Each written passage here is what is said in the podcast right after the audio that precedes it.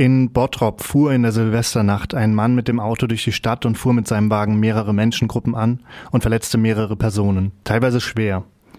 Laut Nordrhein-Westfalens Innenminister Herbert Reul hatte der 50-jährige Täter, Zitat, die klare Absicht, Ausländer zu töten.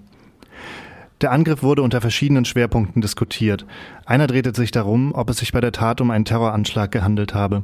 So betitelte die Taz einen Beitrag am 1. Januar mit rassistischer Terroranschlag oder ob es sich um einen Amokfahrt eines psychisch Gestörten gehandelt habe. Derzeit überwiegt die Einschätzung, der Mann habe psychische Probleme und seitens der Polizei wird davon ausgegangen, er habe aus persönlicher Betroffenheit gehandelt. Was auch immer das heißen mag. Dieses Motiv taucht nicht zum ersten Mal auf. Im Fall der von Neonazis begangenen NSU-Mordserie fiel nach einer langen Reihe von Ermittlungen in der sogenannten Community der Opfer erstmals der Verdacht auf das rechtsextreme Milieu, wobei, der Zuständ, wobei den, die zuständigen Behörden umgehend ein persönliches Rachemotiv unterstellten.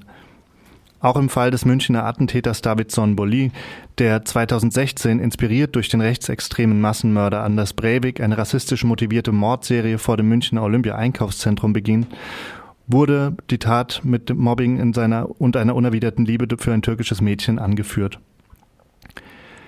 Die Liste ähnlicher Fälle ist lang und für ein Gericht mag die psychische Verfasstheit und ein unmittelbares persönliches Motiv zwar von Belang sein, aber, für, aber solche Bedingungen müssen kein Ausschlusskriterium für eine politisch motivierte Tat sein. Dies betonte auch der Soziologe Matthias Quent gegenüber der Taz, die ausführlich über den Bottropper Fall berichtete. Gegenüber der Tageszeitung bezeichnet der Sozialforscher die Tat von Bottrop als vigilantischen Terrorismus, eine Terrorform, die Machtverhältnisse nicht verändern, sondern sie beibehalten will.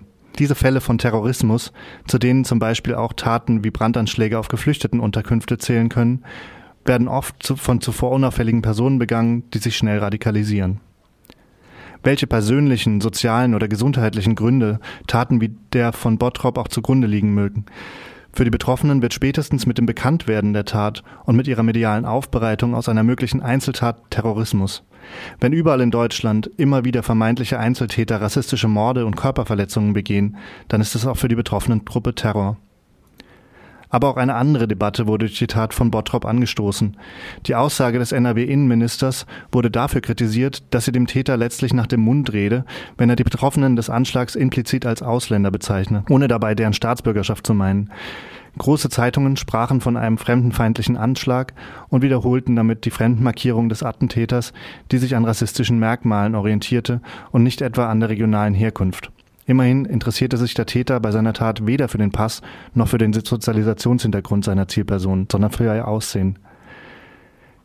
Geschieht eine Tat wie die von Bottrop, ist das öffentliche Interesse an der Nationalität und dem möglichen politischen Hintergrund des Täters oder der Täterin mittlerweile häufig groß. Medien und Ermittlungsbehörden gehen mit diesen Informationen von Fall zu Fall anders um, betonen sie zuweilen oder versuchen sie nicht zu thematisieren.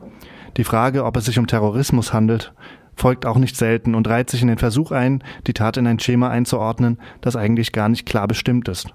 Denn wer könnte schon aus dem Stand eine allgemeingültige Definition von Terrorismus liefern? Das öffentliche Interesse für die betroffenen Gruppe hingegen ist selten groß. Im Fall von Bottrop hatten die Äußerungen des Täters selbst das Auge der Öffentlichkeit schnell auf das rassistische Motiv der Tat gelenkt. In anderen Fällen geschieht dies nicht oder nur schleppend.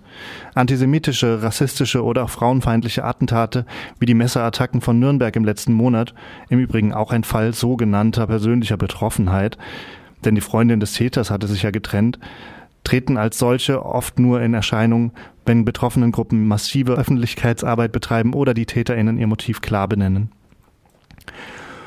Für alle öffentliche Berichterstattung, für öffentliche und private Diskussionen und nicht zuletzt für Ermittlungsbehörden sollte diese Dimension eine große Rolle spielen. Insbesondere in der Frage, ob es sich bei der Tat um Terrorismus handelt. Terrorismus funktioniert nur, wenn er kommuniziert wird. Sei dies offiziell, wie im Fall von Bottrop, oder unterschwellig, wie bei der Messerattacke von Nürnberg, die vielleicht nicht als Terror angedacht war, jedoch genau das leistet, was der Begriff bedeutet. Sie verbreitet Schrecken unter Frauen, die so aus dem öffentlichen Raum verdrängt werden.